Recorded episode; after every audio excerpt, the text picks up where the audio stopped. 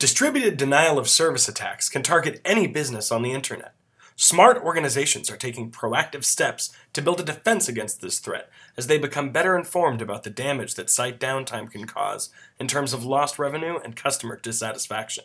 When an attack hits, panic can prevail. Seconds count in DDoS mitigation, and the faster the mitigation service is deployed, the shorter the site downtime. And if there's no mitigation service in place, several days of downtime can be expected.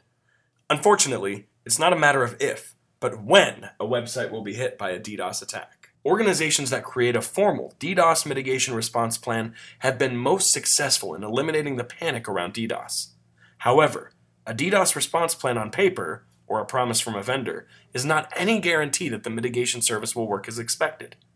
Unfortunately, the real first test of a customer's DDoS mitigation service is when a distributed denial of service attack actually occurs.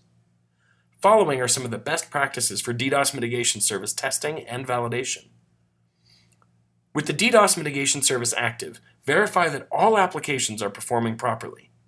Verify that all routing and DNS is working. Generate a few gigabits of controlled traffic to validate the alerting, activation, and mitigation features of the service.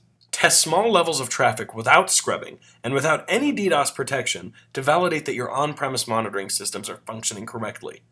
This action will also help you identify the stress points on your network.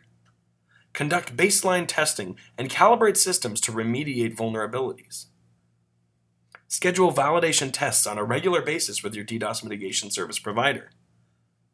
Develop a DDoS mitigation playbook to ensure that everyone in the organization knows what to do and what to expect when a distributed denial of service DDoS attack hits. Winning sports teams don't ad lib or panic on the field when the opposing team launches a surprise offensive play. They have a well rehearsed playbook with defensive moves that have been developed based on expertise and experience. A similar type of playbook can be essential to a controlled, streamlined response to a DDoS attack. IT management should talk to their DDoS mitigation services provider before an attack happens. Test and validate your DDoS monitoring and mitigation services, how they affect your network when activated, and how effective they are against defending against cyber attacks. More importantly, having a strong operational plan for a smooth activation and communication should be an integral part of an organization's response plan. Regularly evaluate the capabilities of your service provider. Any reputable DDoS mitigation service provider should have the expertise and capacity to serve many clients simultaneously, an important factor to consider as the daily occurrences of DDoS attacks escalate. When everyone in the organization, not just IT, understands what is involved with a DDoS attack, they will be able to respond with more confidence, control, and calm, knowing they have a well practiced operations plan in place.